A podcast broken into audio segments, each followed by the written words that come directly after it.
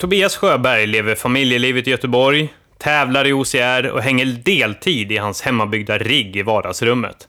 Ju svårare och mer tekniskt det är, desto mer tjänar Tobias på loppen. Idag är Tobias inne i en diger grundträningsperiod där han klockar 10 mils vecka efter 10 mils vecka, gör sig redo för en ny tävlingssäsong och har tagit sikte på pallplatserna. Om det nu blir några tävlingar, det vill säga PGA det glömska coronaviruset. Varmt välkommen till Hårdare träning, Tobias Sjöberg. Tack så mycket Tobias. Eh, vi sitter ju här hemma i, eh, ert hus ute i, är det Härryda?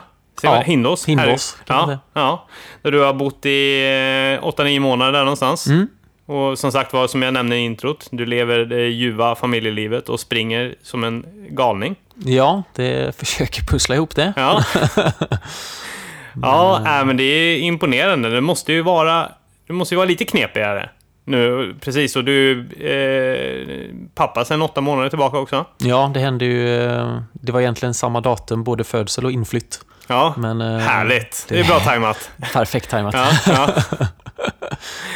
Hur är läget annars då? Hur har träningen sett ut i veckan? Jo, men det har sett bra ut. Det har ju varit som du säger en gedigen grundträning nu, sen eh, oktober ungefär. Mm, Och eh, nej, det har ju tickat på vecka för vecka. mm. Eh, mycket mil har det blivit. Jag har aldrig sprungit så här mycket innan. Jag har hållit mig mellan max sju mil innan kanske, men är Mm. man uppe på här 10-11. Mm. Och det, de säger ju att det händer magiska grejer då. Det har man ju märkt att det gör det. Det är väl framförallt löpekonomin som man kan tjäna på genom att ha en ordentlig grundträningsperiod. Och, och förstås förebygga så att man slipper skador när det väl börjar tryckas på, antar jag. Precis, man stärker väl upp kroppen mycket, mycket bättre så att man håller liksom. Eh, Men man känner ju ändå på miltiden och på trycket i benen i terrängen och alltså sådana här grejer. Det har ju blivit bättre genom att bara springa mycket. Mm, Och sen är det ju så att ja, man springer ja, nu 10 mil i veckan då, men då ska man veta att eh, två mil är intervaller. Resten är ju liksom bara ut och springa och lunka för att få milen liksom. Ja, precis. Så det är inte bara intervaller allting. Nej, precis. Ja, men nej, då skulle man ju gå fullständigt sönder. Och du har ju inte börjat eh, trycka på så mycket med fart än, eller hur ser det ut idag? Jo, men det har jag. Det har du? Ja, Ja. det, det är ju, ja, sen oktober. Det, eller ja, inte oktober, men det blir väl en, två månader där ungefär. Där man eh, bygger mycket mängd, styrka och ja, men som sagt förbereder kroppen. Mm. Men det är ändå någon intervall där. Ja, ja precis. Men inte, inte själva formtoppningen då? Inför. Ja, nej, nej, Nej. nej, inte så. När skulle Eh. den kicka igång för dig då? Ja, min första tävling... Eh, ja, nu ser jag inte milloppen, för det har jag haft några. Skatos mörkaste hade jag och sen något millopp som var. Men det ser jag inte som en tävling, utan det är mer träning. Eh, men första tävlingen blir ju eh, början på maj där. Vitryssland, Bison Race. Vad är det för lopp då? Det är OCR-tävlingarnas OCR-tävling skulle jag väl säga. ja, men i alla fall som du nämnde med mig där med... Jag gillar ju riggar. Det, Okej. Alltså det, det är ju det som är kul. Eh, och just den här banan är så mycket backar. Det ligger någonstans vid någon skidort. Eh, så mycket backar och mycket riggar. Det är low rigs och det är gibbons grepp. Alltså det är massa blandade saker. Eh, Så de har ju precis som VM och EM egentligen att de har en short course en dag, long course en annan Ja, dag okej. och så en teamtävling nästa dag. Då. Eh, Bara det att deras eh, 3 km bana är ju verkligen som eh, OCR-EM var i Köpenhamn för något år sedan. Just det där det rigg var... på rigg på rigg på rigg hela tiden. Och, eh, jag har en kompis, Jonathan Stig, han eh, kom inte ens i mål. Okej. Så att- ja, jo, men han, jag... han är duktig på grepp. Yes, jag följer honom på... vad, vad heter han på Instagram? Jo, Han heter Jonathan Stig, tror jag. Jonathan Stig. Ja, Ja, precis. tror det kan man följa ifall man vill ha inspiration till hur man eh, tar sig an de här jävliga tekniska hindren, kan Ja. man säga. Kan man säga. Ja. Och eh, när han sa detta till mig så du kände det klart att jag måste dit också. Vad sa du? I Vitryssland, sa du det? Mm. Ja. ja, men då är nästa fråga, kommer den bli av? Hur, vad, vad har de själva gått ut med? Än så länge så har de inte gått ut med någonting speciellt. Jag vet att vi har pratat med en kille där, han som eh, jag har kontakt med nu med mina grepp och grejer. Eh, Men han har sagt att det, det låter som att det inte är några problem för oss att kunna ta oss dit. Eh, Själva tävlingen kommer bli av och såna här grejer, men sen vet man ju aldrig Ja. vad som händer med just flygningen.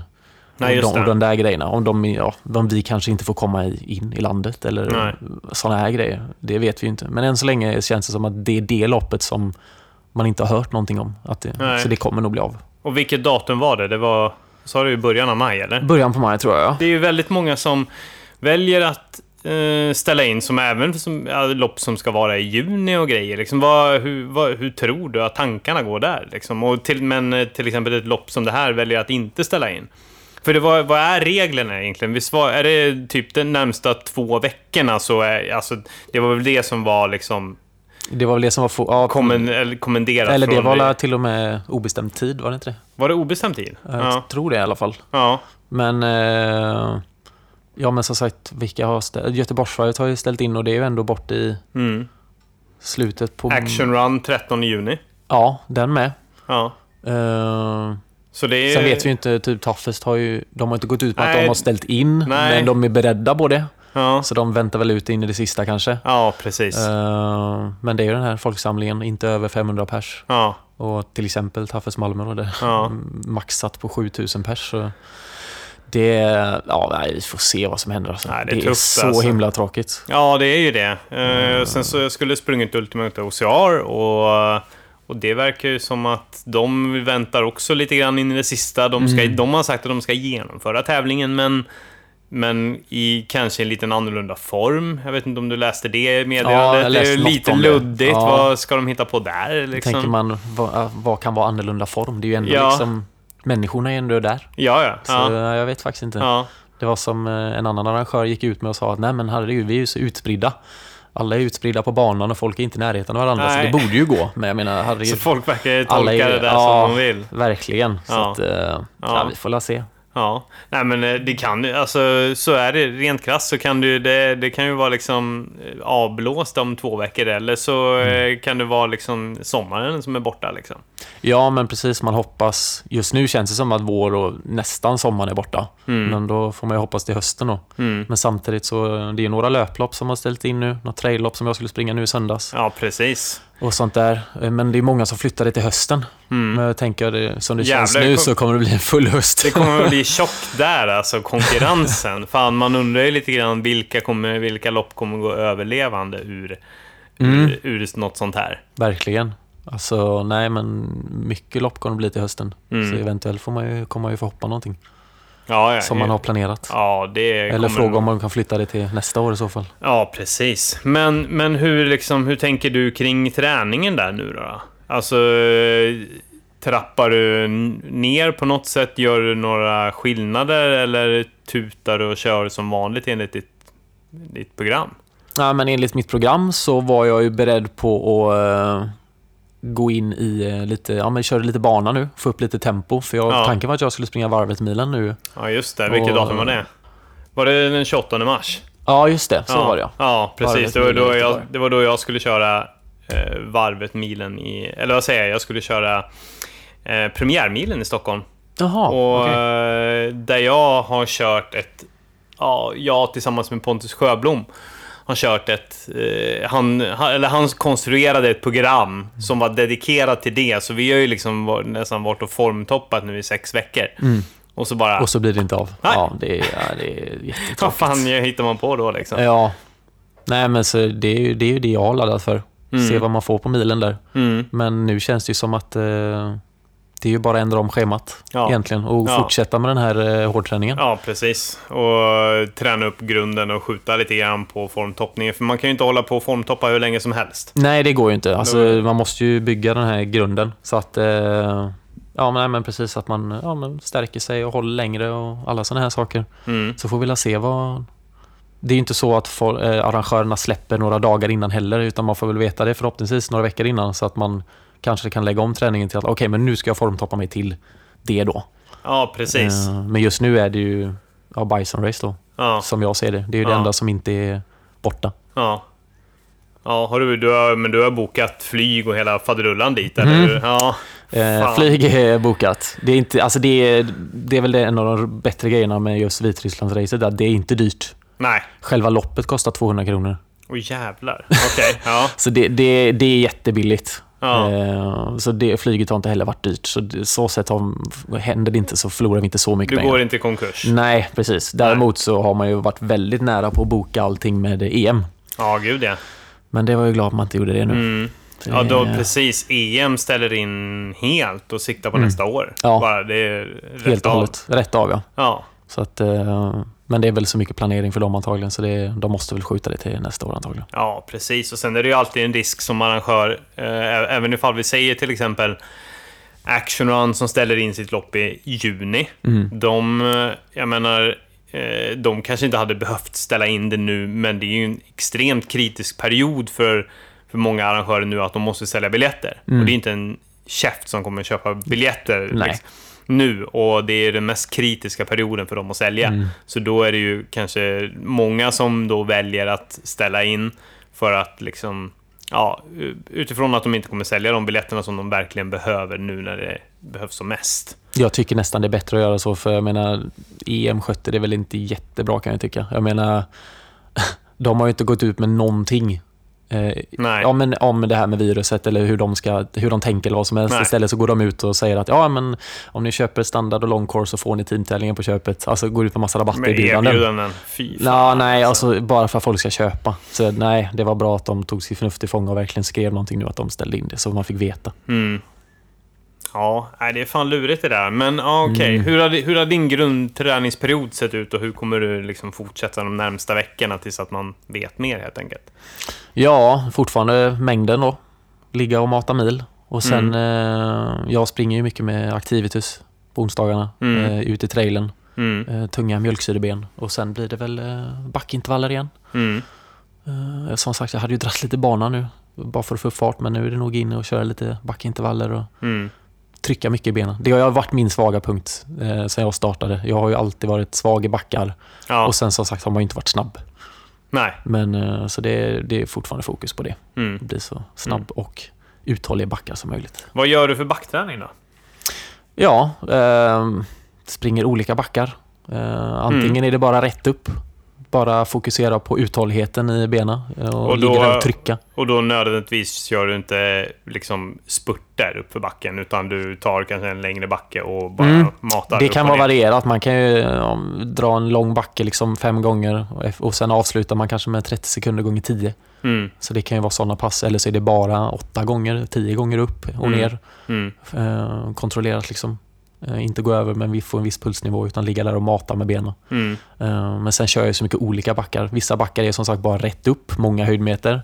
Korta, korta backar. Mm. Eh, Och vissa är branta uppför men sen kommer lite platta nivåer. Så man får liksom trycka uppför och sen hitta löptempot och kunna Mm. trycka på igen. Och sen blir det uppför igen så att man får träna på att hitta springet. För det är väl oftast det man känner att när man kommer upp för en backe så vill man ju bara kräkas eller Ja, sluta springa. Men det är då man ska försöka hitta trycket i benen och fortsätta springa på igen.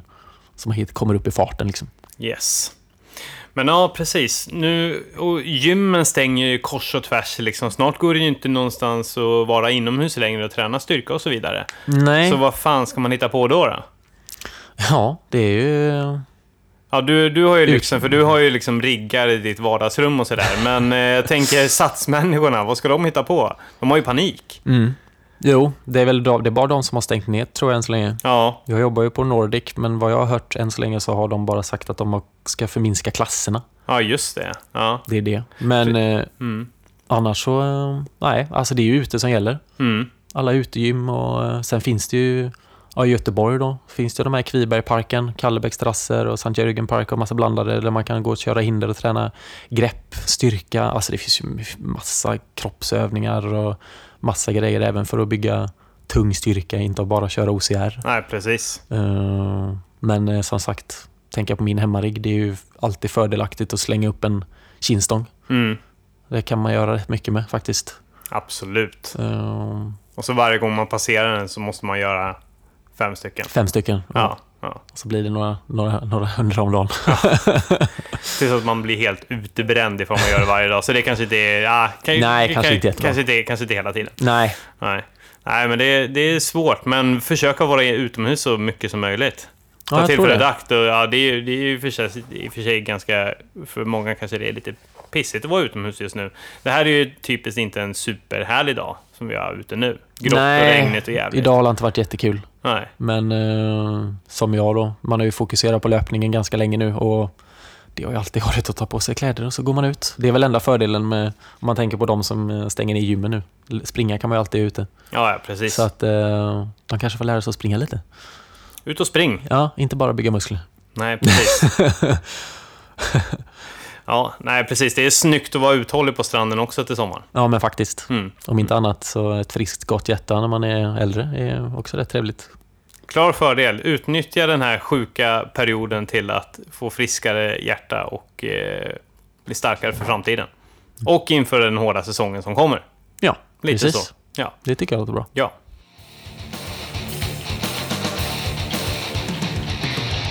Men jag tänkte backa tillbaks lite grann och gå lite grann in på vem, vem du är och hur det kommer sig att du pysslar med det du gör idag genom att, att du just tränar stenhårt för att bli grym på OCR.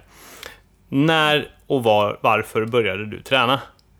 Ja, alltså var det 2015 som jag gjorde mitt första OCR-lopp någonsin. Eh, hösten där. Eh, bara för skojs skull. Flickvännen var med och några kompisar och vi tog oss runt bara för att det var roligt. Eh, man följer för det då, men då ville man kände inte för att tävla riktigt än. Nej. Men man eh, tränade lite lätt så på hösten. Eh, jag har ju som sagt ingen... Det finns ju ingen eh, bakgrund av mig. Jag är ingen fotbollsspelare eller någon, någonting, utan jag har bara lekt. Vad gjorde du då? Gameade du innan eller? Ja, lite gaming, lite Ja. skateboard, lite cykel, lite, alltså, lite så här små grejer, lite inlines. Alltså Ja. man har verkligen gjort allt. Men Mm. ingenting som man har fokuserat på varje vecka och alltid sprungit tre gånger eller alltid spelat fotboll tre gånger, utan bara lekt. Mm. Eh, och så våren 2016 körde jag Viking. Eh, sprang lite för min egen tid då. Och sen var det Toughest till hösten där, 2016. Mm. Och eh, då tävlade jag med faktiskt Jonas Sandstig. Mm. Slog han med fem sekunder. Ja. Så det, var- det var kul och det var väl då jag kände att nej, men det, det är det här jag vill göra. Ja. Man gillar ju kombinationen av att eh, få träna med kroppen, springa, styrka, explosivitet och allt verkligen finns ju i ett paket. Mm. Eh, Men vilket var det första loppet? Då, eh, först, eh, 2015, Ja, precis. det var Tough Viking. Det var Eller vad säger jag, Tough Toughest. toughest. Toughest. Mm. Ja, okej. Och det, Ja, precis. Och hur gick det då? Ja, då, vad var det? Ja, då sprang jag med vänner som sagt, så då kom alla in på två timmar någonting. Mm. Så det, det, det tog en stund. Hur, Men, hur, eh, hur hårt var det då? Var du helt förstörd när du tog dig i mål då? Eller, var, eller lunkade ni liksom? Nej, vi lunkade oss igenom. Vi hjälptes åt på hindren och ja, men, ja, men testade och ja, hjälptes åt och tog det lugnt. Liksom. Så det var, inge, det var ingen press så. Jag tror ändå faktiskt att ja, det är klart det var lerigt i Göteborg. Det loppet är ju alltid lerigt, men eh, jag tror inte det regnade den dagen. Så man kunde ändå ta det ganska lugnt utan att få Mm. regn och sånt på sig och bli kall. Men vad var det som lockade, vad var det som lockade då? Var det liksom, ja men, eh, kompisgänget som bara, fan vi ska, ska vi göra den här sjuka grejen eller vad? Eller Nej, vad det var då? nog adrenalinet och att få göra så mycket hinder. Alltså, det, då fanns det ju även, då tog man ju inga fast lanes. Och det är, väl, det är väl det här just när det gäller toughest att, ja men, eh, kör man repklättringen där så finns laxtrappan bredvid. Och, alltså det, det är de här utmanande hindren som man kan träna sig inför och bli, bli bättre Mm, och utmana sig. mm, Eh, så det var väl det som var kul tror jag. Då har Ja. man något att träna inför. Liksom. Ja, men nu måste jag träna på det här för att klara det här hindret och såna här grejer. mm, så det fanns ett mål hela tiden. mm. Men på vilket sätt tränade du då inför det här första loppet? Eller tränade du inget? Nej, det var bara... Det var inget speciellt egentligen, utan då fanns ju inte så mycket hinderbanor heller egentligen. Man var på, jag tror det var Sankt Jörgen som fanns uppe. Och det var något, lopp, eller något ställe mer. Mm. Eh, Men det var liksom bara, man åkte och testade lite, hängde lite i monkeybaren och tränade Mm. lite grepp bara och ja, Mm. men lekte helt enkelt. Och eh, försökte bli bra på det mesta, men då visste man inte vad man skulle specificera sig på liksom. Utan då tränade man bara och lekte liksom. Mm. Men eh, hur, hur, hur var du på hinder där i början då? Hade du lätt för det direkt eller var det, var det, var det liksom en superglad amatör där i början? Superglad amatör skulle jag säga. Som sagt, jag har ju inte tränat någonting sånt innan, så greppstyrkan och det fanns ju inte. Jag har ju alltid varit tanig och liten. Jag har ju Mm. aldrig eh, varit väldigt musklig så. Så att eh, man har väl haft lätt för det på grund av det. Mm. Men, eh, inte tränat greppstyrka eller någonting innan. Så, så Nej. då får man väl säga glad amatör. Men du är väl hantverkare? Det är jag. Och det var du då också? Eh, ja, det var jag. Skulle du känna att du hade en liten fördel på grund av detta? Det är klart att eh, lite små grejer kanske man använder i yrket när det gäller händerna. Ja. Man greppar hammaren och lyfter grejer och sånt där. Så ja. inte jättefördel. Det var ingen- det lite var grann. det var inget specifikt så. Det var ingenting du kände jämfört med polarna? Så här, ja men här är liksom min hammarhand där. Det, Mm. det, det, Nej, nej, det skulle jag inte säga. Det skulle jag inte säga. Sen har jag ju inte varit... Som sagt, jag är ju snickare i grunden. Men eh, när jag började... När jag körde OCR så hade jag redan lagt om som parkettläggare. För det är det jag har hållit på med ganska länge nu. mm. Eh, så där, och där har du verkligen ingen fördel med jobbet skulle jag säga. Det är ju att man håller igång hela tiden med kroppen fram och tillbaka och lägger brädor. Men annars Ja. är det ingenting med greppet. Nej. En sticksåg och en hammare som man håller i sig. Nej. Det nej, inte så. Så pre- det var precis som för alla andra så var det stökigt att hålla greppet i ringar och rep och sånt i början. Det var halt och det var kämpigt. Ja. Så att ja, Ja. verkligen. Men på ditt första lopp, lö- löste du hindren någorlunda? Ändå? Du gjorde inga fast Jag lanes, gjorde men inga fast lanes. Nej. Nej, så det blev ju bara monkeybaren och repklättringen. Och, ja, då kunde man väl inte fotlåsa till exempel på repklättringen. Så, alltså, det fanns ju mycket att lära. Ja. Det gjorde det verkligen. Så att, eh, ja, nej, det fanns att träna på. Men eh, kompisgänget, blev de, blev de frälsta som du? Eller var du den som... eh, Eller var, var andra, alla andra bara förstörda och inte ville komma tillbaka till det där? Eller har du mer än några därifrån? nej, det, det är bara jag. Jag har eh, eh, två av vännerna kör lopp för att det är kul. Ja. Och liksom, ja, de, ja, men de kör för att det är skoj. Mm. Men ingen annan. Det är ingen som ville tävla så som jag. Liksom. Nej, jag förstår. Det var jag som verkligen fastnade för det. Men var det direkt efter första loppet som du började köra? Liksom? Var det, var det liksom, äh, nu, nu, det, det är det här jag ska hålla på med? Nej, utan det var hösten 2016 där, när jag tävlade med, mot Jonathan Mm. första gången. Det var då jag kände att nej, men det, här måste jag, det här måste jag satsa på. Det här Mm. är ju s- kul. Men hur hade du tränat inför det loppet då? Hade du kört någorlunda dedikerat då, eller var liksom lite halvt om halvt inför det också? Lite halvt om halvt, alltså lite, lite hinderträning var det ju. Eh, testa lite och sådär såklart, eftersom man hade kört hinder innan. Liksom, så man visste lite vad man behövde träna på. Mm. Men sen hade man väl dratt någon runda i Skatås och sprungit lite såklart. Eh, men mycket skoj. Mycket, Mm. mycket lekträning. Mm. Eh, Men på den här tiden, då, då var inte... Det, ni ni båda, båda var på ungefär samma nivå träningsmässigt? Mm, ja, nej, vi var identiska. Ja. Som sagt, det skiljer fem sekunder. Jag tror det var, det var den som tryckte först på rampen som kom upp. Typ. Mm. Så det var, nej, vi var lika hela vägen. Så det, det var ju jättekul. Mm. Och sen där switchade det om lite grann efter det? Då switchade jag. Ja, Då eh, tog jag kontakt med ja, Karin Karlsson då, ja, ja. Ja. som eh, är min coach. Kar, Eh, Karin Karlsson kan man ju säga är en riktig jävla stjärna när det kommer till eh, hinderbana. Som många nog eh, som lyssnar på det här vet vem det är. Ja, det kan man ju lugnt säga. Ja. Hon är en stor inspiration. Verkligen. Men kände du henne sedan tidigare eller var det du hade följt henne på Instagram och sådär och så bara, ja men det, det här är någon som jag vill få coaching av? Ja, men precis följt henne på Instagram och man har ju sett att ja, men, hon bodde i Göteborg och var nära till hands. Och, alltså hon är ju duktig. Är Ja. riktigt duktig på alla sätt och vis. Mm. Och eh, kände väl att eh, nej, men henne kontaktade jag. Mm. Och så började vi med scheman sen Mm. dess. Och vilket år var det du tog kontakt med henne sa du? Hösten 2016. Hösten 2016? Det var någon vecka bara efter det Taffesloppet där. Ja, bara nu jävlar. Ja, Ja. faktiskt. Ja. Och, eh, det var sen det började hända grejer. ja. Och vad var det första hon började ordinera till dig då? Var det, hjälpte hon dig mest med alltså, teknik och hinderbana eller var det liksom hela paketet? Alltså Ja, det var ju, hela ja, det var ju hela OCR-delen. Var Mm. det ju. Men eh, det har ju alltid varit löpningen som jag har varit kass på. Mm. Så det var ändå lite, vi har kört lite löpteknik då och sen så att få börja springa kontinuerligt. Det var väl det. Mm. Innan så har man ju som sagt dragit någon fem kilometers runda ibland, men nu fick jag ett schema där man springer si och så mycket. Mm. Och helt plötsligt så kände man ju att konditionen började komma och massa sådana här grejer. Mm. Eh, redan då började jag med Activitus och sprang på onsdagstrailen. Ja, just det. Eh, Mm. Så man har jagat de här grabbarna ganska länge nu. Ja, det är, jag, har, jag var ju med på några onsdagstrailer där och det var ju, ja, det var några eh, med tryck i benen där kan man ju säga. Mm, Mm. det har det blivit. Mm. Så att, eh, det är ju det vi har fokuserat mycket på och det är egentligen det vi har fokuserat på hela tiden. Ja. Eh, Men tycker du att löpningen är... Har, har, har, du tyckt att löpningen var tråkig också? Eller har det bara, bara, bara blivit så av, av sig själv? För att du... du I början kanske det inte var jättekul. Mm, Det var för att man inte hade konditionen eller man tyckte man var snabb. Eh, Det har ju blivit mycket, mycket roligare nu. Mm. Verkligen. Mm. Eh, Men sen tror jag inte drö- alltså jag, jag, jag har ju alltid tränat och sprungit där jag ska tävla om man säger så. Mm. Så jag springer ju inga asfaltsträckor. Nej, För jag springer inga asfaltslopp. nej. Eh, och så jag är ju ute mycket i skogen och grus liksom. Och jag tycker just skogen, om man inte hittar löpningen, så tycker jag man ska ut och testa lite trail. Mm. För det, det händer så mycket i steget, man får titta så mycket och Ja men när man, alltså det händer så mycket verkligen. Och Mm. helt plötsligt så piper klockan på fem kilometer och oj, det, alltså det går så fort. Ja, Så det var väl där jag hittade det. Så Mm. traillöpning är ju jättekul och som sagt Mm. stärker upp kroppen mycket också inför OCR och allt Mm. det där.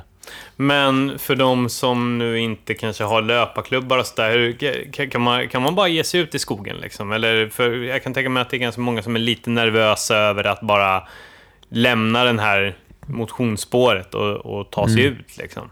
Många, antar jag, har väl vissa sträckor någonstans där man kan hitta någon liten skogsslinga. Det kanske inte är rätt ut i trailen. Nej, Alltid. kanske inte fördel att springa vilse det första man gör. Nej, Skatås har ju några sådana banor. Ja. Eh, men annars är det väl mycket grus. Mm. Men eh, vad ska jag säga? Nej, men våga om man har klocka eller inte. Alltså våga ut och spring lite eh, ut i skogen och så spring tillbaka kanske eller spring runt någonstans eller något sånt där. Bara så att man vågar ut sig lite i skogen. För jag förstår vad du menar med att vissa kan tycka att man tycker det är läskigt eller Ja. att man kanske, nej men nu hittar jag inte tillbaka eller ja, sådana här grejer. Mm. Men eh, ja, våga ut och testa lite. Ja, Sen men, finns det ju väldigt mycket med teknologin idag. ja, precis. Ja, men jag har ju på min Polarklocka så säger den ju att nu är fågelvägen dit så kommer du tillbaka till starten till exempel. Liksom. Ja, Så mycket sånt finns ju med. Ja, det gör det. Och sen Ja. har du även, jag ritar ju egna, egna kartor ibland. Jag har ju Mm. Vildmarksleden rätt utanför mig. Och ritar man den på kartan då kan man lägga in den i klockan. Så kan man springa så långt som man vill och sen så guidar den ju hela vägen. Ja, Så det, det finns ju hjälpmedel också. ja. Mm. Mm. Men okej, men du fick eh, eh, träningsprogram, eller började coachas av Karin Karlsson. Mm. Eh, och vad var nästa steg där? Vad var nästa mål efter det? Och vad var, det, och, och vad var den största skillnaden? Det var förstås att du sprang mer, liksom. Men, Mm. men hur, hur reagerade hela kroppen in på det?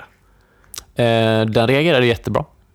Eh, jag har ju alltid varit en person som har haft mycket energi i kroppen. Mm. Och eh, Det är också därför jag känner att jag behöver coachas. För hade jag kört själv så hade jag nog sprungit livet ur mig. Mm. Eh, men, eh, nej, men kontinuiteten och det här. Och eh, ha någon som coachar, det behövdes. Mm. Sen, var ju, sen var ju första loppet inför det, det var ju Tough Viking.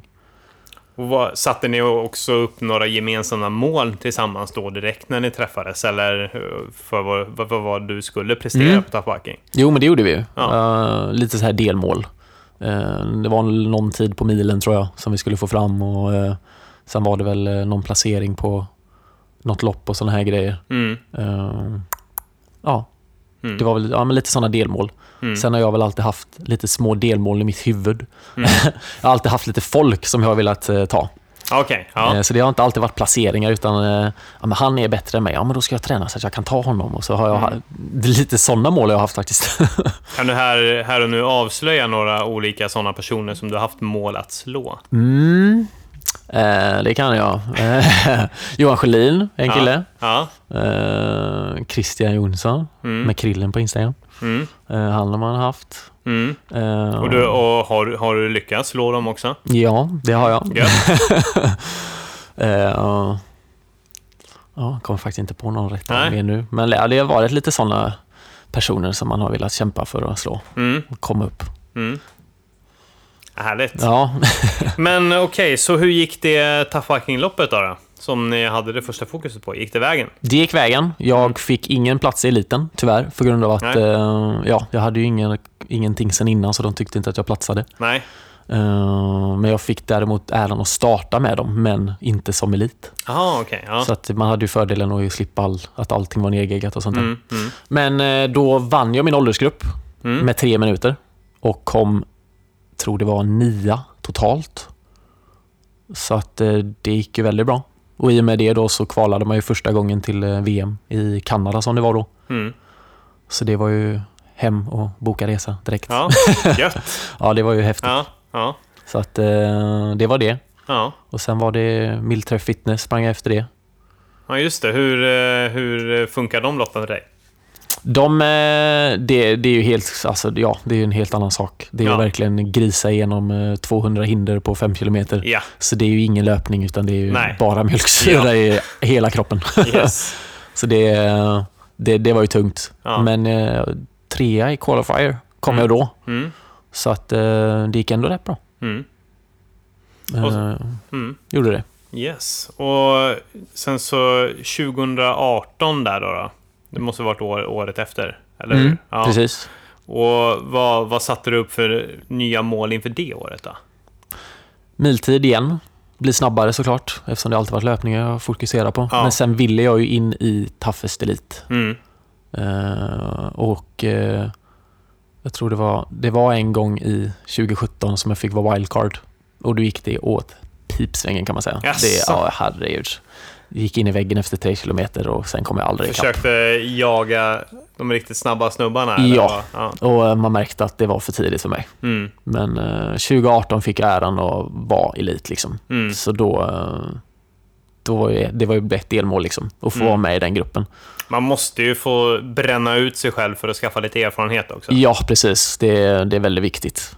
Och hitta sina gränser också. Mm. Och det är väl även också att hitta vad man behöver träna på. Ja, exakt. Eh, Då sprang jag i Stockholm som wildcard och du menar den trailen och backarna och det, det som sagt mjölksyran kom ju direkt. Ja. Så tre kilometer och sen så var det tack och hej då? Alltså. Sen var det tack och hej. Ja, och då, stapplade du igenom resten av loppet? eller? Ja, jag joggade bara. Och sen Ja. så hörde man hur de skrek i högtalarna att uh, tjejerna var på G. Så då hade de ju nästan sprungit ikapp mig också. Ja, Så det, nej, det var, det var ingen bra. Törn för självförtroendet. Nej, det var det inte. Ja, Men eh, då visste man vad man behövde fokusera på igen. ja, precis. Ja, men sen så... eh, Och hur, eh, hur gick hela touren 2019 då? Eh, tror jag han var det. Låg mellan eh, topp 20-25 hela tiden. Mm, Något sånt. mm. Så att eh, det ju ingen jaktstart. Nej. Eh, för då är det ju topp 20 som man ska vara Ja, ja, när man samlar de här poängen. Mm. Eh, så det blev det ju inte. Mm. Men Nej. du har ju sprungit en hel del action run också. Det har jag gjort. Med- ganska bra framgångar, skulle jag vilja påstå i alla fall. Ja, några pallplatser har det blivit Ja, där. Det är gött. Det har varit riktigt kul. Bland annat var det väl, eller var det 2018, 2019 som du hamnade på andra platsen där i Stockholm bland annat? Mm. 2019 var det väl? Var det 2019? Ja, det tror jag. Ja, ja. Nej, 18 var det. Ja. Det just nu är det 20. Ja, precis. just 2018 var det. Ja, just 2018 var det. Ja, ja, Det var det. ja. Men det är ju ganska mycket asfalt och platt. Men eh, det har du ändå rockat på. Du var ju med i en liten tv-serie där också. Var det inte så? Mm, precis. Ja. Eh, kanalen Via Free Ja, just det. har ju eh, Action Run. Den heter ju så. Ja. Själva programmet. Ja, Eh, då var jag en av coacherna. Så Ja. var det två till. Där vi skulle få två atleter. Jag hade en, eh, en tjej, en ung tjej, Anna. Och en ja, äldre herre, vad man ska säga. mm, ja. Eh, Daniel. Mm. Som inte har kört hinderbana innan överhuvudtaget. Ja, Och eh, få coacha dem till att eh, samarbeta sig igenom banan. ja. Mm. Och eh, ja, se utvecklingen och se vad som kan hända. Liksom. För det är ju, de kommer ju från, han kommer från Svenssonlivet som jag nu med barn och familj och grejer. ja och hon är ja, tränat som lite så här lätt. Så. Mm. Eh, och sen helt plötsligt vill få kämpa för detta. Då. Mm. Eh, det är kul att följa och se utvecklingen faktiskt. Ja, Se vad som händer Mm. på så kort tid. Det är ändå, var det tre månader vi tränade tillsammans. Ja, Jag tror att eh, Dennis, pappan där, han gick ner närmare 15 kilo eller någonting. Åh jäklar. Ja, det hände en hel del. Ja, Så det, ja, det var en kul serie faktiskt. ja, ja. Riktigt kul. Ja, precis. Så, men, eh, men ändå så, precis, du föredrar ju lite mer eh, trail och, och, och sådär, men, eh, men ändå så har du uppskattat det, för det är väl ganska mycket mer fart i de loppen liksom. Ja, det är därför jag, jag har gillat kombinationen av att springa alla andra OCR-lopp, får man nästan säga, är ju ute i trailern Ja. och upp och ner och såna här grejer. Men Action har ju varit väldigt platt. Mm, men det har varit kul att få trycka på ännu mer och hitta en annan fart. För i Mm. de andra loppen blir det mycket mjölksyra. Men i Action Run Precis. så blir det väldigt mycket fart. mm, eh, snabbt in hela tiden, ut och in ur hindren. Mm. Och de har ju även ganska tekniska riggar och hinder de också. Ja, precis. Så de ligger ju ändå på en rätt bra nivå. Ja. Eh, Men nej, men jag gillar kombinationen av både och. Få Mm. det här snabba Mm, eh, OCR'n och även det köttiga OCR'n. mm, mm, Så att eh, helt klart actionen är, det är någonting som jag tycker är, det är Mm. kul att springa faktiskt. Men vad, vad, om, om vi tittar på hur du ser på OCR idag då, vad är, vad är liksom vad skulle du säga är det absolut roligaste med sporten och gör att du fortfarande drivs av det och inte vill hoppa på någonting annat? Eh, Det är nog all kombination. Eh, Allt som du får träna inför OCR'n. Mm. Det är inte bara sätta sig på cykeln eller det är inte bara springa, även om det blir mycket springa nu. Men eh, alltså en träningsvecka är ju löpning, lite gym. Och när jag säger gym så är det, ja det är lyfta vikter, men det är även pulspass. In, alltså Ja. som OCR-pulspass. Där det blir mycket greppträning och mycket hinderteknik. Eh, och sen är det ju klättring två gånger i veckan. Mm. Vilket jag tycker är jättekul. Mm. Eh, Kör du, kör du boulder, b, bouldering? Bouldering. Eller, eller repklättring då? Inget av det. Inget av det? Nej. Nej, okej. Eh, jag kör faktiskt mycket, mycket ledklättring. Mm. Eh, det händer att man kör lite så här tension board och sånt där också. Det är ju för de som inte vet en uh, lätt lutande vägg som inte alls är hög, kanske 2-3 meter, Ja. eh, med lampor så du bygger upp en egen Ah, bana. okej, Men så ja. är det väldigt specifika grepp då, så du kan träna på verkligen det du behöver. ja. Men det blir väldigt explosivt. Mm. Eh, och, eh, så det kör jag. Men som sagt, ledklättring. Men vad, Mm. okej, men för, för en okunnig idiot som jag, led, vad är skillnaden på ledklättring och, eh, och eh, repklättring? Topp och bouldering. Ja, Jag skulle säga att det är en kombination av topp och bouldering. okej. Så att jag, jag tycker du får det bästa av båda delarna. Uh, bouldering är ju, ja det är jättebra, mycket styrka, men du sliter ju fruktansvärt mycket på händer och sånt där. Mm. Eh, men i ledklättring då så eh, sitter du fast i ett rep från början i backen Ja, och så klättrar du. Oftast är det ju inte då bara rätt upp utan det är mycket lutande väggar så du får ju verkligen hålla upp hela kroppsvikten upp och ner på. ja, ja. Eh, och sen klickar du i då eh, i karbinerna med repet eh, allt eftersom.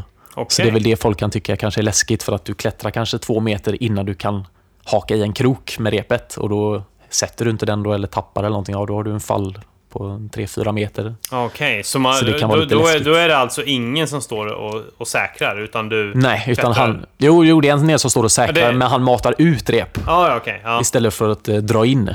Så man har ju liksom, du har lite slack och grejer och Ja. eh, sånt där. Så det, det blir en helt annan typ av klättring. ja. Men eh, som sagt, jag tycker du får det bästa med både topp och... För du får ju verkligen styrkan att hålla upp kroppsvikten Mm. upp och ner på och klättra. Och du klättrar inte 10 meter upp, utan det är ganska långa leder. Ibland är det liksom över balkar, tvärs över och sånt där. Så det blir, det blir långa klättringar och då får du Okej. verkligen den här pumpen och uthålligheten i greppstyrkan. Att kunna hålla länge. Precis, och det är ju sånt som behövs för de här evighetslånga riggarna som man kan stöta på. Ja, för när OCR'n började så var det väl ja, det var ringar och någon monkeybar och sådär. Ja, exakt. det fanns ju, inte det där. Nej, nej, nej. Men ju mer åren har gått nu så kommer ju allt det här med... Ja, det blir ju mer och mer ninja på OCR'n, det får man ju säga. mm. Eh, Men sen tycker jag ju det är det som är... Jag tycker Mm. ändå det är kul. Ja, men precis, för det, det är en liten vattendelare där ändå. Vissa tycker att det klagade ju jävligt mycket på typ, vad var det, EM förra året då det liksom, det var ju knappt någon som klarade, liksom, det var väldigt... Ja, Danmark li- där ja. Ja, liten procent som klarar av det överhuvudtaget. Mm. Så vissa klagade på, fan nu är det ninja-tävling, liksom, vad händer med OCR? Medan vissa Mm. var liksom, äh, tycker att det är extremt roligt. Men jag tror väl att jag vet vad du ställer i det där. Jag kan hålla med folk just när det gäller eh, EM där, att det, det var väldigt mycket greppgrejer. Det var lite för mycket. Alltså, det var ju, jag kom ju i mål gjorde jag, men eh, det var ju mycket vila, mycket pump. Mm. Så att eh, det, det var svårt. Lite bättre blev det på lördagen när de kortade ner vissa riggar och sådana grejer, så det blir ändå humant. Ja, precis. Men eh, alltså, alla blir ju duktigare.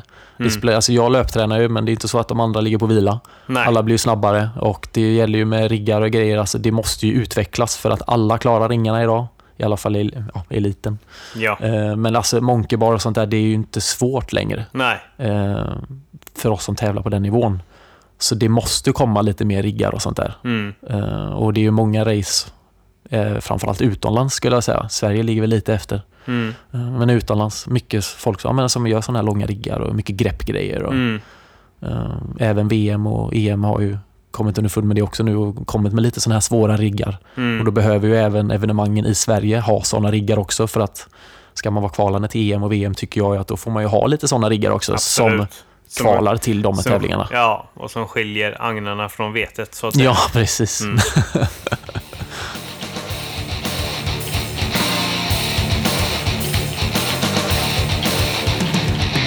Nu, nu vet vi lite grann vem du är och sådär och var du kommer ifrån och vad du älskar med den här sporten. Mm. Och eh, jag som följer dig på Instagram vet ju att eh, ja, du har ett grepp av stål. Eh, du lägger upp den ena spektakulära manövreringen av tekniska riggar efter den andra. För någon som springer väldigt mycket verkar du framförallt gilla att trixa med stökiga grepp. Såväl i vardagsrummet som på gymmet. Själv står jag med tekniska brister och med muskler som utarmas bara efter ett tappert, krampartat svingande. Jag skulle vilja veta knepen som får dig att behålla lugnet och faktiskt orka längre. Och det har vi faktiskt gått eh, in på lite grann, hur man övar upp uthålligheten. Skulle du säga att klättringen är det number one för att få uthållighet och orka hålla på längre i längre riggar? Självklart. Eh, ja, jag skulle verkligen säga klättringen. Eh, det är det ju. Men sen är det ju då de greppgrejerna som är på tävlingarna. Jag menar, klättringen har ju inga nunchucks, de har inga bollar Nej. och de här grejerna som är på tävlingarna. Så du måste ju ändå träna på de greppen också.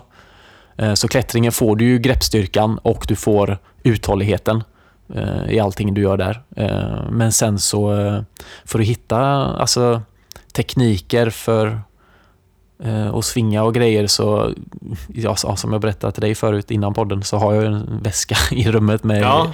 hur mycket grepp som helst. Så att för att komma in i det här med tekniker och så, så häng upp fyra fem nunchucks och bara träna på det. Sen kan man hänga upp fyra fem bollar och bara träna på det. Det blir ju olika tekniker och sådana här grejer för just den, det momentet. Liksom. Eh, så det, det, det är väl så jag tränar. Mm. Eh, ja, och sen, ja nej men, nej men det är så jag tränar. Precis, men du, ja, precis, du, du snackade om din greppväska där. Du har köpt lite olika grejer från lite olika tillverkare då. Sen har du... Dels har väl, men du har väl också grejer som du tar med till gymmet så att du kan också bara haka upp grejer där i typ monkey bars och liknande. Ja, precis. Eh, De har ju ofta en sån här cage på gymmet. Exakt. Där man kan, med en lång monkey bar.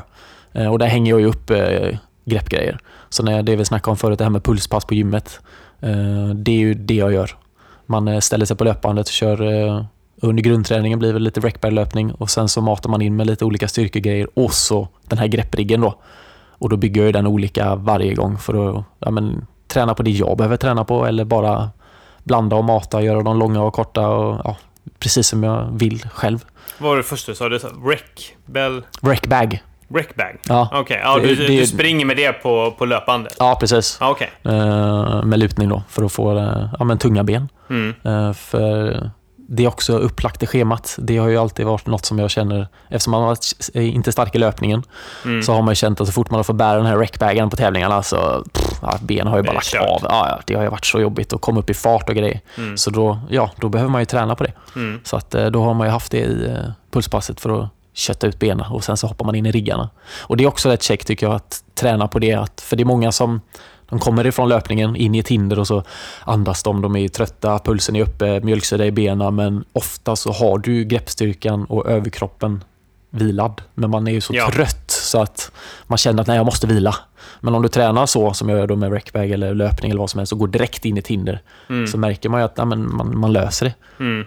Så det, det är bra träning just för OCR. Precis, så du, du börjar helt enkelt, du slänger på dig den där uh, uh, rec, recbagen och springer typ i 5-10 minuter eller något sånt där? Eller Nej, kortare? nej, ja, kortare. En minut, två Ja. minuter Ja. som mest kanske. Lastar av den där, Mm. springer till riggen, Ja. eller springer till cagen, Mm. kör några grepp, Några grepp. ja, och sen springer du tillbaka, eller hur liksom? Ja, det, det, det är olika. Kör, kör någon sorts cirkel? Ja, men precis cirkel. Ja. Det, kan vara, eh, det kan vara efter riggen kanske det är 10 burpees och så putta släden eller eh, eh, boxjump eller ja, men lite blandade sådana grejer. Mm. Eh, det blir OCR-inspirerat liksom. Mm. Eh, saker som man gör. Ibland är det eh, pull-ups. lite, med lite kipping med knäna för att träna inför laxtrappan till exempel. Så det, det blir det här OCR-specifika Mm. träningen på gymmet hela tiden. Mm. för att träna på, ja men ha pulsen in i alla hinder.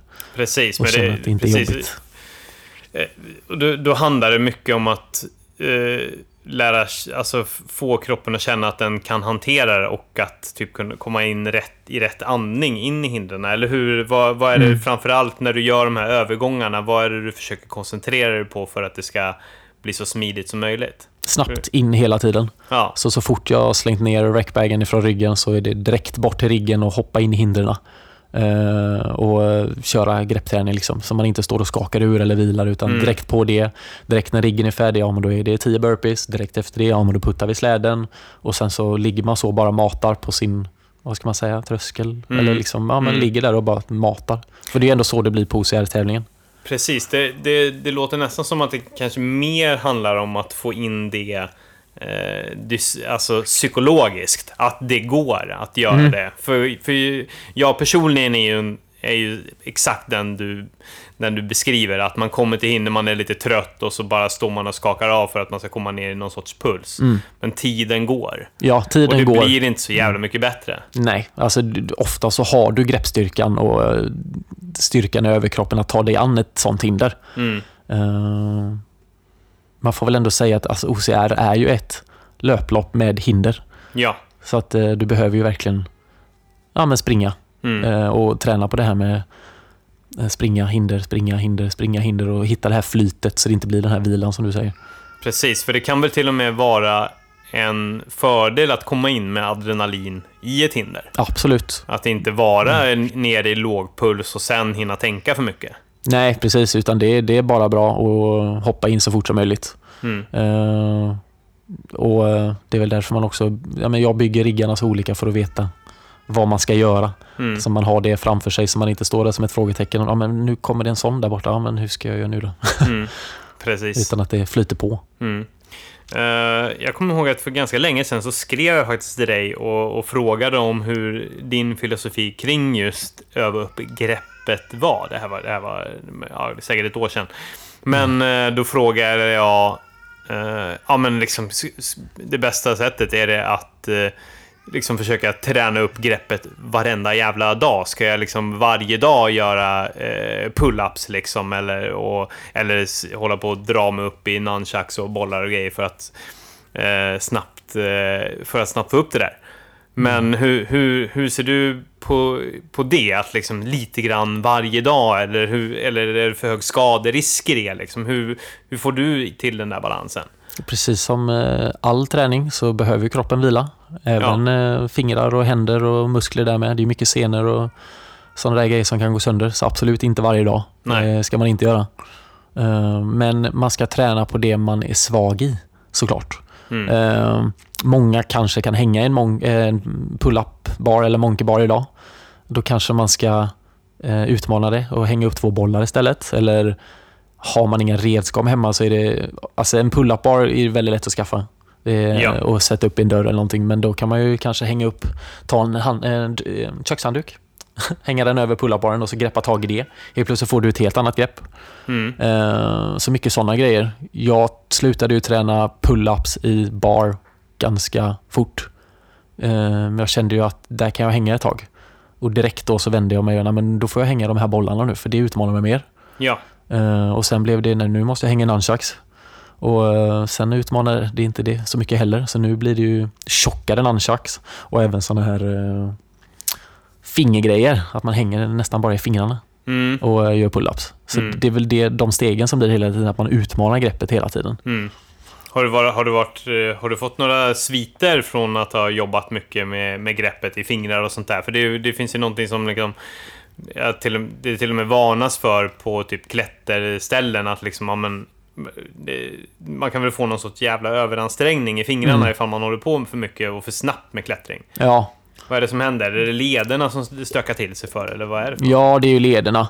Jag tror ju att är du nybörjare på klättring så är det väldigt stora grepp i början. eh, när man klättrar. Men Mm. det är ju när du kommer upp i nivåer sen. För ju, ju svårare klättringen blir, ju mindre blir alla greppen. Ja. Så det blir det här pinchiga och då blir det ju verkligen fingertopparna nästan som du hänger Ja. i och sådär och det är då, det, då kan det slita. Då är det väldigt viktigt med, ja, med värma upp händer och fingrar och sådana här grejer. Mm. Eh, och det finns ju bra uppvärmningar för det också. Liksom. Mm. Eh, så ja, nej, det är väl det. Eh, ta det försiktigt. Hur värmer man upp händer och fingrar? Det finns ju lite eh, olika redskap som man kan köpa på klätterställen och lite sånt där. Mm. Finns en specifik, eh, du har som en liten boll i handen och så har du små ringar runt om bollen där du kan sätta in Mhm. fingrarna. Och så kan du typ eh, öppna upp handen och stänga den och öppna upp igen. Då får du ju verkligen spänna eh, lederna och fingrarna i precis. hän- handen. Liksom. Ja. Eh, Så ja, sådana grejer. Mm. Och sen är det väl eh, klättra inte för svåra grepp om du inte ja, men om du får ont eller inte klarar av det utan gå hellre på de mindre greppen och träna Mm. upp händerna där. Mm. Eh, sen har du vad heter det, på klätterställen har du ofta de här campusboarden och mycket olika det finns som ett litet, alltså ett, ett gym på, en, på, en, på ett klätterställe Ja, är ju inte vikter. Nej. Utan det kanske är pegboard eller Ja, massa små lister som hänger på en vägg med massa olika distanser. eh, Mm. Där du till en början då kanske får in hela handen. Och så ju högre upp du kommer, ju mindre och mindre blir det. Till slut hänger du bara på fingertopparna. Exakt. Eh, Så det är också bra. Mm. Hänga och träna i sånt där. Mm. Så ibland kanske man inte behöver ta ett klätterpass och Nej. klättra en timme eller två, utan man kanske bara ska upp och köra sådana grejer för att stärka upp Precis. fingrar och sånt där. Mm. Kör du just eh, den här sortens eh, OCR-träning, men nunchucks, gör, gör du det året runt eller har du perioder då du kör mer intensivt av det eller är det ganska jämnt fördelat över hela året? Det skulle jag nog säga är väldigt jämnt fördelat. Ja, Eh, en färskvara. En färskvara, ja. Mm. Eh, Så, ja, som sagt, nu är det med familj och grejer, men en till två gånger i veckan klättring. Mm. Men sen har jag hemmariggen där man lägger in två gånger i veckan i alla fall, så ungefär tre, fyra gånger i veckan skulle jag säga att jag får greppträning. Mm. Eh, och då, ja, utmana med olika typer av grepp, vad man behöver träna på. Mm. Eh, ibland är det bara att köra längre, Mm. inte bara olika grepp, utan att man hänger visst, men jag ska hänga en minut nu, Mm. inte mindre. Mm. Eh, och sådana grejer. Eh, även det här med 90 graders låsning. Just Rätt det. bra inom OCR. Att kunna inte bara hänga i rak arm utan att man kan hänga med armen i 90 grader och ta sig framåt. Precis, och det är om, om man nu vill eh, bli bra på de här ringarna. Eller eh, vad säger jag, riggarna? Riggarna, ja, precis. Ja, Att man orkar hålla uppe kroppen hela tiden. För ja. annars så blir det lätt att man, ja, man hänger i en hand och tappar eh, vad heter det? styrkan i axel och grejer så att man bara hänger där med en hand utan Mm. man ska orka dra sig upp och hålla sig där uppe och ta sig framåt med Precis. olika grepp. Och hur skulle du säga att man, för att öva upp den här 90-graders låsningen, vad har du för olika tips på hur man skulle kunna träna då?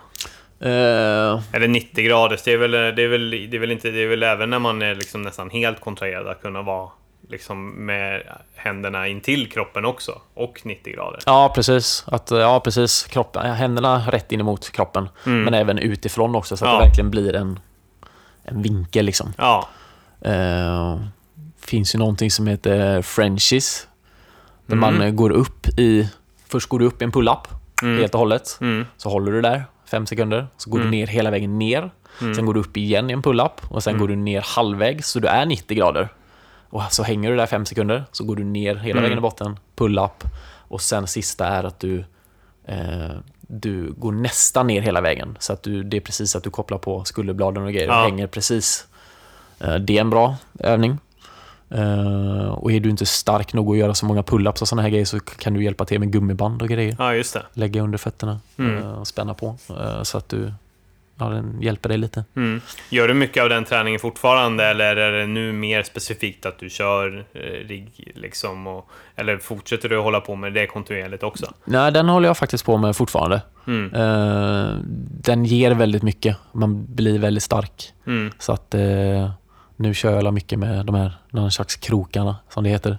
Att man kan gå upp och hålla kroppen där och så förflytta de här krokarna framåt. Just det, ja, de är ju för jävliga. Alltså det, Ja. det, det är som, ja men det är nunchucks-handtag, alltså som en rund cylinder. Mm. ska säga. Och sen så är det som en liten, liten krok. som man, Kaptenkrok. Precis, som man hakar upp dem på till exempel en monkey var en efter en. Så Ja, här. precis. Och ta sig framåt. Ja, precis, och då är ju hemligheten att inte hålla på och ha raka armar och försöka, Nej, eller hur? utan då- att hålla uppe kroppen. Ja, För eh, ja, men släpper du ner kroppen och tappar kontrollen i ryggen och det så då når du oftast inte upp med, Mm. med nunchucksen. Utan Mm. då får du, så därför är det viktigt att hålla sig upp. Liksom. Mm. Eh, och det är väl bra träning inför många Mm. olika typer av de här riktigt svåra OCR-loppen skulle jag säga. Till exempel Bison Race i Vitryssland kommer det nog, eh, det, den kommer ge nytta där. Ja. ja, för det är, ju- man ser ju lite härliga ironiska t-shirtar på lite folk som springer där det står eh, Biceps eh, win, wins races. Och det ligger väl någonting i det i alla fall, framförallt när det kommer till de lite mer komplicerade.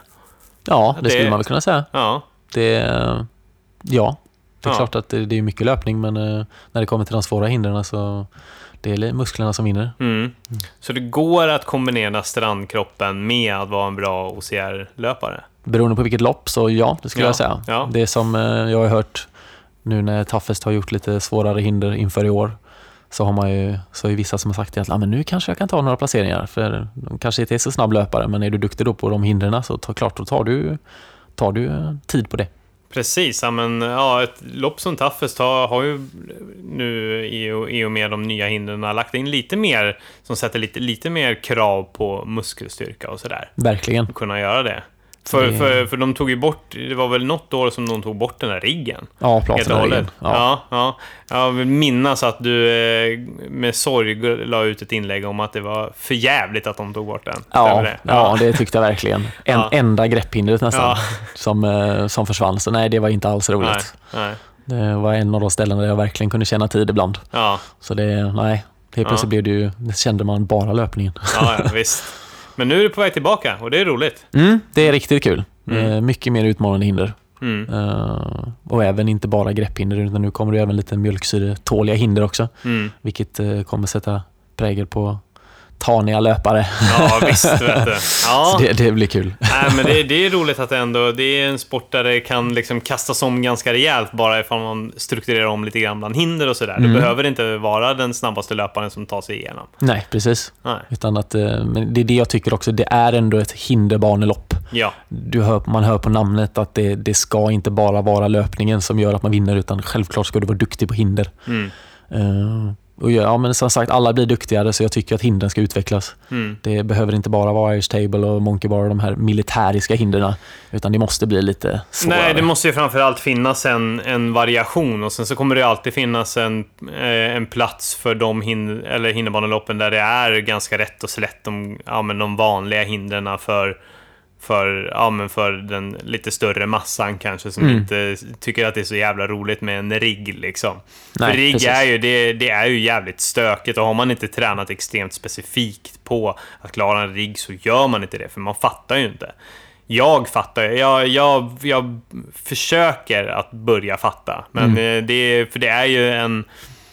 Det är ju just det här liksom kombinationen av att det är, först ska man kanske svinga i en ring med hyfsat raka armar till att gå upp där i 90 graders låsningen till att liksom Ja, det är, det är den här variationen som, som man måste ha hjärnan med sig i hinder för att det ska funka också. Mm. Och där tror jag att just att, ja nu har jag ju mycket grepp, men att man lägger upp fyra nunchucks, kör den tekniken som man matar in den i huvudet. Bollarna, kör den tekniken, matar in det. Och sen så blandar man riggen och så märker man att ja, men nu kommer det hindret, då ska jag upp och hålla här. Och nu kommer bollen där, ja men då ska jag ner och hålla så här. Och få svingen där och att man, ja men du tränar på att hitta och veta vad du ska göra för hindret framöver hela tiden. Så du har lite koll framåt. Eh, och så planera lite för att hela tiden få med sig sving eller sådana här grejer. Mm. Eh, så det skulle jag säga att man behöver göra. Ja. Men det där blir lite svårare på lopp, för då kanske du inte har sett den, hunnit se riggen innan. Nej, många, många, jag skulle nästan säga Ja. all, alla lopp utom Toughest har ju sina riggar uppe innan. Ja, det är så? Ja. det är väl Toughest som har, de har, står alltid någon sån här secret combination eller någonting, så de, Mm. ofta sätter de ju upp den nästan när vi startar. Mm. Och då blir det ju, då vill man ju nästan fram och bara, ah, ska jag, ah, vad, hur gör jag nu? Då, Mm. då blir det det här. Mm. Eh, tänka lite innan. Mm. Men eh, ofta, Ja. oftast går det bra. Mm. Ja, precis. För vi säger att du kommer fram till en... Du springer fram till en rigg, liksom. Hur gör du för att snabbt kunna scanna av vad fan ska jag göra? För det har jag känt liksom att det... men det, det är väl också nöta, nöta, nöta. Kan jag tänka mig också att känna sig trygg. För så kan det ju vara för mig. Jag kan liksom titta på en rigg och sen så är det som att jag glömmer bort vad fan jag håller på vad jag, vad jag skulle göra för att klara av det där. Så helt plötsligt så står jag liksom med raka armar och har ingen aning om hur fan jag ska ta mig vidare. Nej. Eh, hur, hur, hur, hur mycket är, gäller det att hålla huvudet kallt och, och kunna gå på rutin i de lägena? Det är klart att eh, genom att mata allt det här så, så hittar du en rutin. Eh, men sen eh, när man kommer till ett hinder man inte är van vid så skannar skannar de första tre, fyra hindren skulle jag säga. Mm. Så man vet att ja, men du gör jag så här och sen så är man van då så kommer de andra på rutin Mm. eh, när man ser dem. Mm. Eh, ja. Det är väl det jag skulle... Ja. Ja. Det, ja. Ja. Nej, men, alltså, Ja, det är väl svårt att lära ut, men framförallt så är det väl att... eh, det är mycket rutin. Ja, repetera, repetera, Mm. så sitter det någonstans kanske i ryggmärgen. Och sen så kan det ju kanske gå lite åt helvete, men då får man tänka, ja men då tar man nya tag. Man ska, kanske kan vara bli hyfsat bra på att kunna eh, vila också, i, alltså hitta vilopositioner så att man kan tänka om. Det finns ju, ja precis, vissa grepp kan man ju hitta Mm. vila. Vissa grepp är man ju extra stark i, kan man hitta vila där. Mm. Eh, men eh, på det du sa innan, jag skulle också säga att tappa inte svingen. Skulle jag säga också. Eh, ha med den hela tiden. Mm. Även om du känner att nu vet jag inte vad jag ska göra eller någonting. Har du sving så, jag ska inte säga att det löser sig, men man kommer ju fram liksom. Ja. Så blir man hängandes bara på ett hinder, Mm. ja, då är det ju ganska svårt att ta sig fram. Men kan man i så fall kanske backa helt plötsligt, ja, men tar jag tag i det hindret som var innan så får jag faktiskt med mig sving. ja, Ja, då det. kanske du helt plötsligt tar det fram i alla fall. Just det. Så att eh, inte hamna hängandes bara, Mm. utan att faktiskt ha med Mm. dig i svingen hela vägen. Men gillar du, gillar du de här maratonlånga riggarna eller tycker du det är roligare med lite mer, ja att det är fem stycken och sen får du spurta iväg igen? Eller är det de här... Fem liksom, grepp. Ja, typ. Eller är det liksom det här... Eller gillar du det här när det, ja, men det är fem och sen så går jag över till något annat och sen så liksom, ja men det här liksom... Man, man kunde ju se till exempel på, på EM där i, i, Danmark så kunde ju, då, då höll de ju på i en evighet liksom. Mm. Och så kunde man ju se hur folk liksom tog eh, och hängde upp och ner i så här rep och försökte få liksom krafterna Vila, tillbaka. ja. Ja, Mm. och sådär. Vad föredrar du mest av de två olika typerna? Jag måste säga de långa hindren. Ja. Och det är väl på grund av att det är där jag tjänar mest tid. Mm. Eh, att hänga länge, hitta teknikerna, det är oftast det folk inte har tränat på utan många ger sig på löpningen. Mm. Men eh, kommer det då en rigg med fem nunchucks AV så är det, det är många som klarar den. Men så Mm. fort det blir att du ska hänga i en minut säger vi, ja då kommer ju den här pumpen och uthålligheten i armarna och Mm. den har inte många. Nej. Så nej, jag skulle nog säga de långa riggarna. Eh, just low-riggen är ju en klassisk sån som är med på många lopp. Ja. Eh, där får du verkligen hålla upp hela kroppen och, Ja, gud, ja. och jobba med greppen och planera vad du ska göra och hitta sving och massa grejer. Mm. Så en sån känner man jag jättemycket tid på. Mm. Uh, gentemot många. Mm. Så att, eh, nej, det, det är väl det jag skulle säga. Mm. Men var har du hittat dina, dina kunskaper inom det här? Liksom, har, du, är det, har du suttit på YouTube? Har du liksom tagit inspiration från någon annan person specifikt? Är det Instagram? Eller var, vad hittar du teknikerna som funkar? Eller är det bara ett experimenterande? Det har ju varit lite ett experimenterande. Men eh, jag har ju tränat väldigt mycket med eh, Jonathan. Ja. Vi två har ju kört väldigt mycket greppträning tillsammans. Mm. Eh, och det har ju varit eh, nötande på vissa specifika grepp. Och det har även varit bara lek och ståhoj. För Mm. det är även det är det man ska ha när man tränar. Det ska Ja. ju vara roligt. Mm. Eh, men just när det gäller sån träning så blir det väl mycket lek. Mm. Klättring eller åka till något ställe där det är mycket grepp och bara leka, hänga länge, testa, utmana. Mm. Eh, mycket sådana grejer. Ja. Så att, eh, ja, lek och testa och utmana. Mm. Och följ eh, Tobias Sjöberg och eh, Jonathan Stig på Instagram. Så löser sig det mesta tror jag. Så eh, lägger vi upp lite tekniktips där och Ja. lite sådana här grejer för Ja. att folk ska lyckas. Precis, precis.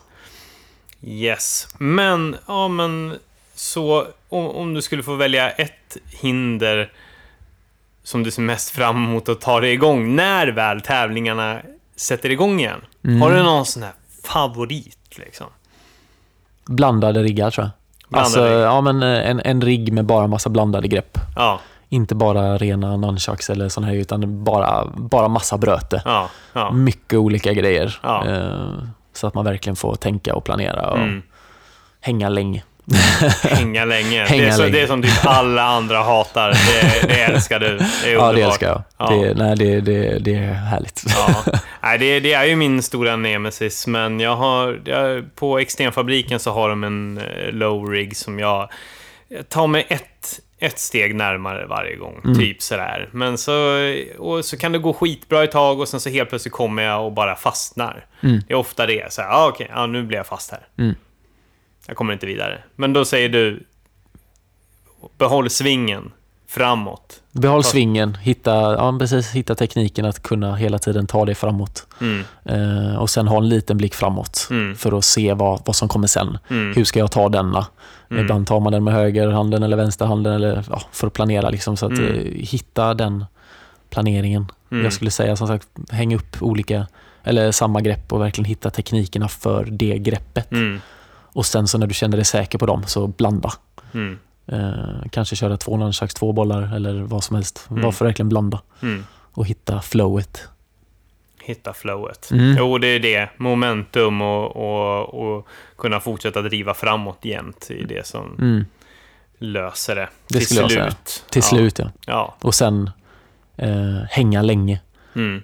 Eh, inte bara hänga länge, ja men inte bara hänga i hin, alltså, men häng hin, länge i hindret, nunchucks, Mm. bollar, eh, monkeybar eller vad som helst. Upp Mm. och häng länge. Mm. Känner man att man hänger alldeles för länge så kanske man ska testa hänga lite vikt på sig själv. Mm. För att utmana styrkan i händerna ännu Mm. mer. Eh, för att också träna pumpen. Kör du då med så här bälte och hängande vikt eller kör du med viktväst eller hur? Nej, jag hänger eh, bälte med vikt. Uh, tror jag lagt upp ett klipp på det som tror jag som mest haft 150 mellan benen Ja, okej. och Ja. hängt i en monkey bar. Ja. Eh, så då finns det ingen viktväst om tar det. Nej, nej. Men eh, bälte skulle jag säga. Ja. Nej, för det är ju väldigt lätt att man hamnar just det att man kör sina 3 gånger 10 chins eller något sånt där. Då, Ja. blir, då blir väl inte utvecklingen tillräckligt snabb. Nej, alltså klarar man och 10 chins gånger 3 så kör med lite vikt istället. Ja. Och mm, det behöver inte vara mycket i början. Mm. Bara att lägga på lite grann. Experimenterar du också med till exempel, eh, ja, nu gör ju inte du så mycket renodlade pull-up eh, eller chins längre, men att experimentera med att göra det med bara fingrarna och sånt där också, eller kan det vara en idé? mm. Jo, nej, men jag varierar ju mycket med pull-upen. Mm. Jag kör ju oftast aldrig stång, ren stång, utan det Nej. blir ju mycket olika grepp hela tiden. Ja. Eh, nunchucks eller sån här. För mig just nu blir det väl mycket, som jag sa, med här med fingrarna. Mm. Uh, finns det de här L-greppen som de kallas. Så det ser verkligen ut som ett L som hänger. Så tar man upp fingrarna och bara hänger dem där på. Mm. Eh, så den träningen blir det väl mycket nu. Mm. Eh, ja. Mm. Men om man skulle vilja beställa hem lite sådana här roliga prylar, var, var, var tittar man det? Alltså nunchucks och grejer, liksom. var, var, var ska man gå någonstans? Ja, alltså... Jag, Jag, jag tänker både till att så här, hej, alltså, sätta upp hemma, men även kanske att man vill plocka med sig ett gäng, hi- gäng eh, grepp och typ dra till sitt lokala gym och hänga upp i en cage. mm, jag har ju köpt... Eh, eh, på klättringen har jag köpt de här repen och en karbin. Mm. Som, eh, för de tar ju rätt mycket vikt om man säger så. Så Ja. de, de kan du hänga upp. Och sen har jag ju nu skaffat mina grepp på Winged Monkey Grips, Mm. som de heter på Instagram. Eh, det är en kille från Ryssland som eh, är ganska nystartande. Ja. Så att han har ingen hemsida och sånt där än, men eh, Okej. greppen är ju fantastiskt bra. Eh, så de har ju han eh, fixat till mig.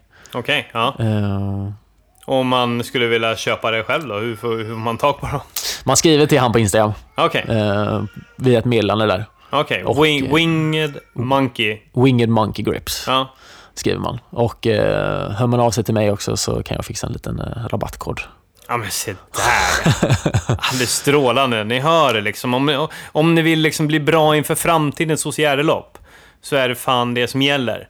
För det kommer mera sånt. Det kommer mer Det, sånt. det, jag tycker jag har sett även på, även till och med, alltså Tough Viking har börjat plocka fram lite så här nya eh, nya hinder med som ser lite mer ut att vara trötta ut pumpen liksom, och vara lite mer experimentella. De, skulle, ju- de släppte nu inför i år, eh, Ja. något hamsterhjul. Ja, Tror jag, precis. första loppet. Ja, undrar man vad fan det är. Ja, så helt plötsligt. Så det, alltså, det kommer ju svårare och svårare grejer hela tiden. Ja, Så att, eh, nej, fixa hem lite grepp och försök att hänga och klänga så mycket olika grejer som möjligt. Ja. Det kommer att stärka upp er. absolut. Det gör det. Yes.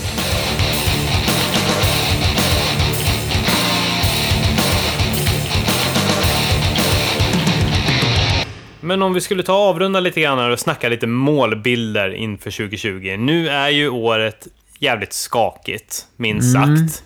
Men... Eh, Jäkla corona. Ja, men hur, vad fan ska man sätta för mål då ifall man inte kan vara så specifik att, eh, att man kan prata om lopp liksom?